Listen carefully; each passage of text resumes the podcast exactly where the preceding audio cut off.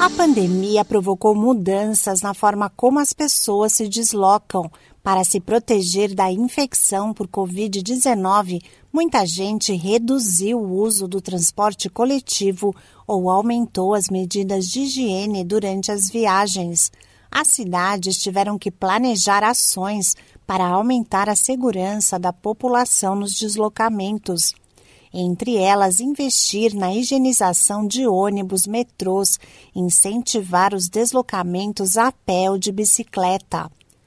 Os dados são da pesquisa Impactos da Pandemia da Covid-19 sobre a Mobilidade Urbana do Centro de Excelência BRT, no Chile, com o apoio do WRI Brasil. O levantamento foi realizado em mais de 10 cidades da América Latina, Austrália e África do Sul. Olá, eu sou a Sig Eichmeier e no Saúde e Bem-Estar de hoje converso com o Guilhermo Petzol, coordenador de mobilidade urbana do WRI Brasil. Ele fala sobre os impactos da pandemia na mobilidade urbana apontados pela pesquisa. A pandemia fez com que as pessoas parassem para reavaliar como elas se deslocam nas cidades ao invés de um hábito automático do dia a dia, esse cenário provocou uma reflexão sobre uma série de elementos que levam a essa tomada de decisão, né, de como nos deslocamos, como, por exemplo, a nossa percepção acerca dos meios de transporte, nosso acesso a informações, o quanto a gente sabe sobre esses diferentes meios de transportes, experiências passadas, né, o referencial, o que, que isso nos remonta, entre outros fatores.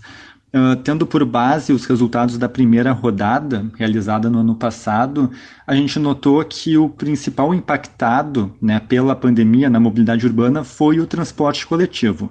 Nas cidades brasileiras, mais de 50% das pessoas afirmaram ter reduzido a frequência com que utilizam esse meio de transporte. Na cidade de São Paulo, por exemplo, 82% das pessoas reduziram as viagens no transporte coletivo. Um dos muitos motivos né, que pode explicar essa queda é a preocupação com a transmissão da Covid-19 dentro do, do transporte coletivo.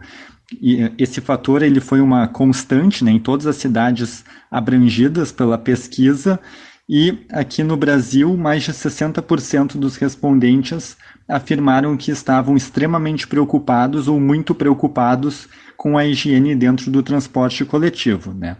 Então, essa, essa percepção, né, que nem eu falei eh, anteriormente, essa mudança em termos da percepção, ela pode ter, então, influenciado as pessoas a adotarem outros meios de transporte em seus deslocamentos, como os aplicativos, né, no estilo Uber 99, que no geral apresentaram um crescimento no seu uso nas cidades brasileiras. Guilhermo Petzol diz que a pandemia causou mudanças na mobilidade urbana no mundo todo e cada cidade teve um tipo de resposta. Passado um momento inicial de fazer com que o transporte coletivo se adaptasse né, e sobrevivesse a esse novo cenário com mudanças praticamente que constantes uh, e diárias no planejamento operacional e nas regras de distanciamento dentro dos veículos, Uh, algumas dessas cidades elas começaram a refletir né, e colocar em prática outras ações que estimulassem deslocamentos mais seguros e sustentáveis para aquelas pessoas que de fato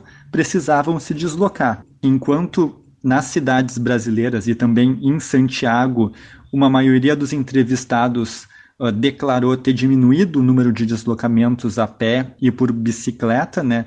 Em outras cidades o cenário é diferente, né? Como em Buenos Aires, Bogotá, Lima e Quito, onde uh, houve um aumento superior a 30% no uso uh, desses meios de transporte, da bicicleta e do meio a pé, que pode ser muito originário nas questões de um investimento em infraestrutura cicloviária. Com o avanço da vacinação, as pessoas já começaram a se deslocar mais.